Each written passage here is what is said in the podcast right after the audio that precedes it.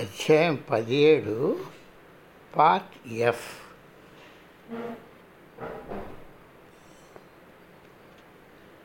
ఇంకొక ప్రాముఖ్యమున్న శిష్యురాలు తనకొక తగిన వరుణ్ణి చూసి పెట్టమని స్వామీజీని బ్రతిమాలింది. ఈలోపుని ఆమె ఒకరిని చూసుకుంది. అతన్ని గురువుగారి దగ్గరకు తీసుకొని వచ్చింది. ఆమె ఎంపికను తిరిగి పునరాలోచన చేయమని రహస్యంగా మృదువుగా హెచ్చరిస్తే తను చేస్తున్న పని ఏమిటో తనకు తెలుసునని ఆమె అతనినే వివాహం ఆడింది. ఆ వివాహం భరింపరానంతగా తయారైంది. స్వామీజీ తనకు తగినంత హెచ్చరిక ఇవ్వలేదని ఆమె తన స్నేహితులతో చెప్పింది. తను చేసిన తప్పుడు ఎంపికకు స్వామీజీ ఆమె పరిగణించింది. ఇక ఒక శిష్యుడికి కాలుకి చాలా పెద్ద దెబ్బ తగిలింది. స్వామీజీ తనకున్న పనులు మాత్రమే రాత్రింపవాళ్ళు రాత్రి అయినా ఆయన ఇంటికి వెళ్ళి దెబ్బను కడిగి కట్టు కట్టారు. నేను ఆయనతో ఉన్న అన్ని రోజుల్లోనూ ఆయన అంత ప్రేమ ఎవరిపైన చూపటం నేను చూడలేదు. కానీ తర్వాత అతడు అందరి ముందు అతడు ఊహించిన స్వామీజీ తప్పిదం గురించి నీచంగా మాట్లాడాడు. అప్పుడప్పుడు వ్యక్తులు స్వామీజీ తమకున్న అనుభవం గురించి ఏవేవో ఊహిస్తూ అతనితోనూ ఇతరులతోనూ వాళ్ళు అనుకుంటున్న విషయాలు తెలుపుతుండేవారు.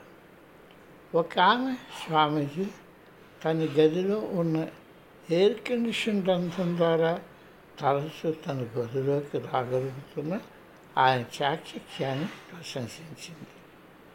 ఇంకొక శిష్యుడు కాలు విరగొట్టుకుని కాలు విరగొట్టుకొని స్వామీజీ దాని బోధ కొరకు సమంగా పూజ చేయలేదని.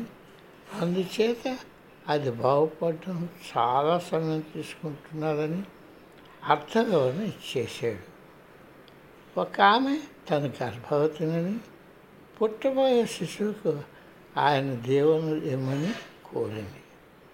ఆమె గర్భవతి కాదని స్వామీజీ చెప్పగా ఆమెకు ఊరంత కోపం వచ్చింది. తన గర్భస్థ శిశువుకు దేవుని ఇవ్వనడం ఎంత అన్యాయం? ఆమె అతను దూషిస్తూ ఆయన గది నుండి వెళ్ళిపోయింది. ఆరు వారాల తర్వాత ఆమె ప్రగాఢ కోరికతో అలా అనుకుంది కానీ ఆమె గర్భవతి కాదని వైద్యులు తెచ్చారు. ఒక ధనికురాలైన శిష్యురాలి ఆరోగ్యం కోసం స్వామీజీ ఇచ్చిన సలహాలపై ఆమె బంధువులు కోర్టు వరకు ఇంచుమించుగా వెళ్ళారు. ఆయన ప్రాపకం నుండి తీసివేస్తే ఆమె మనం తచ్చమని వారికి ఆస్తి త్వరితంగా సంక్రమిస్తుందని వారి భావన.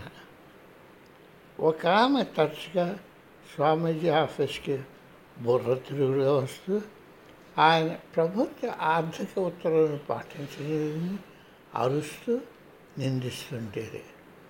వారం వారం ఇలా కొన్నాళ్ళు జరిగాక ఆఫీస్ సిబ్బంది ఆమె రాకలను ఆపివేయాలని తలిచారు.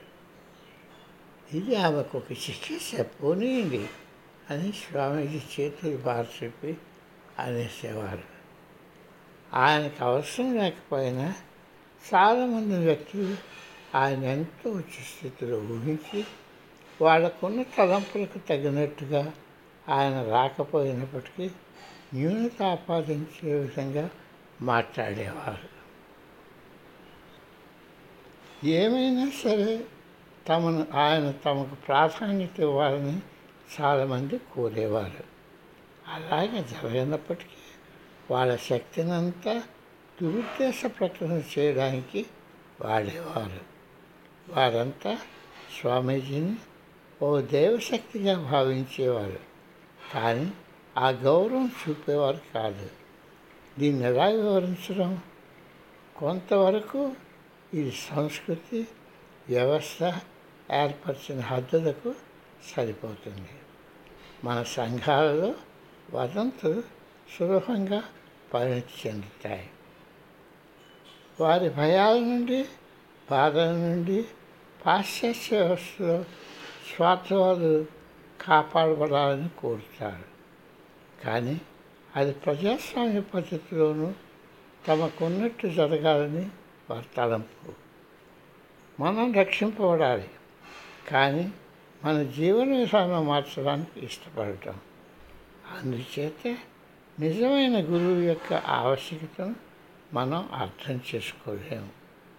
ఆత్మను అర్థం చేసుకోవడంలోనూ దాని పరిపూర్ణత సాధించడంలోనూ అగ్రశిఖరాగ్రాన్ని చేరిన వ్యక్తి యొక్క ప్రాముఖ్యాన్ని మనం నిజంగా అర్థం చేసుకోలేము. అటువంటి అతి మానుష శక్తులు ఉన్న వ్యక్తి ప్రజల కోరికను వారికి అనుకున్నట్టు తెలుసకపోతే ఆయన దండిస్తాం. మనం సహాయాన్ని అపేక్షిస్తాం కానీ అది కష్టరహితంగా అనుకూలంగా జరగాలని మనం ఆశిస్తాం. మనం మన సాధనలో పూర్తి నిబద్ధత చూపకపోయినా గురువుగారు మటుకు మన పట్ల పూర్తి నిబద్ధత చూపెట్టాలని కోరుకుంటాం. అయినా ఈ ప్రయత్నం మనకు మన సమయంలో కానీ ఆర్థికంగా కానీ ప్రయత్నంలో కానీ మరీ ఇబ్బంది కలిగించకపోతే మనందరకు విముక్తి కలగాలని కోరుతాం. నాకు మూడు రకాలైన శిష్యులు ఉన్నారు అని స్వామీజీ చెప్పారు. అప్పుడప్పుడు కుటుంబంతో వచ్చి ఆశీస్సులు పొందటానికి వచ్చేవారు కొంతమంది.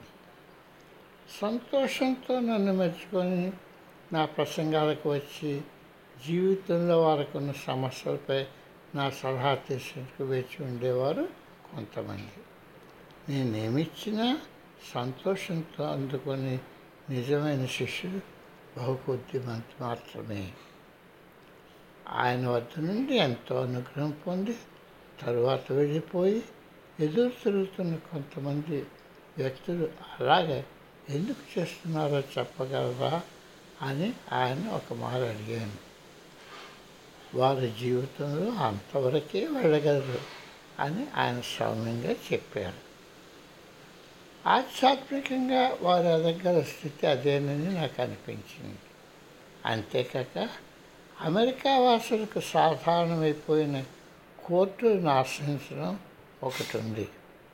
మనకున్న కష్టాలకు ఇంకొన్ని నిందించడం అలవాటైపోయిన సంస్కృతిలో తను బాగుపడాలన్న ప్రయత్నాలకు సహాయం చేయడానికి ఎల్లప్పుడూ సంసిద్ధులైన వ్యక్తిపై నీ బాధ్యత అంతా నెట్టివేయడం ఎంతో సులువైనది.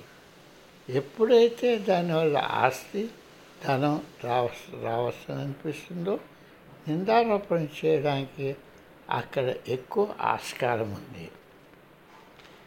ఇన్స్టిట్యూట్ దానికున్న భూమి ఆస్తి చూడడానికి ఎంతో ఉత్తేజపరుస్తుంది.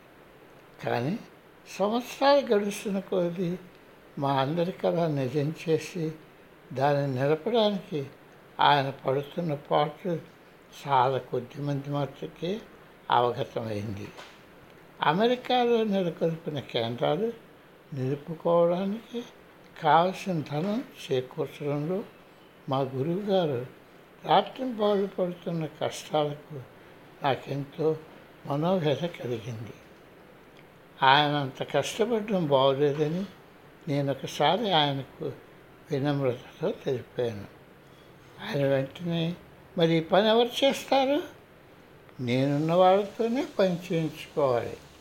అంతకన్నా నేను ఇంకేం చేస్తాను?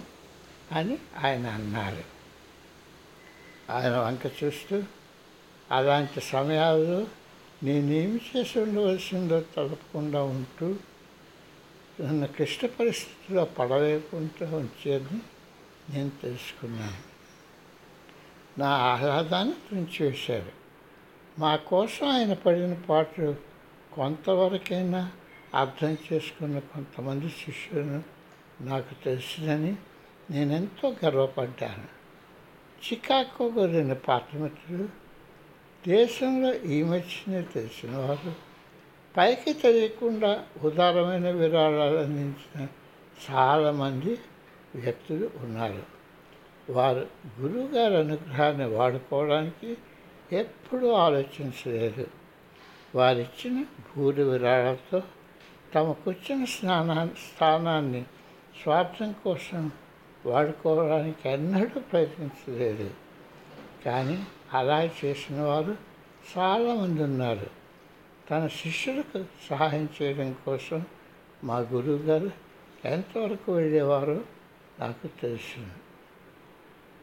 మా ఆధ్యాత్మిక బృందంలో పరపతి గురించి అధికారం గురించి రోజు జరుగుతున్న కుట్ర గురించి నేనెంతో కలవరపడి ఉన్న.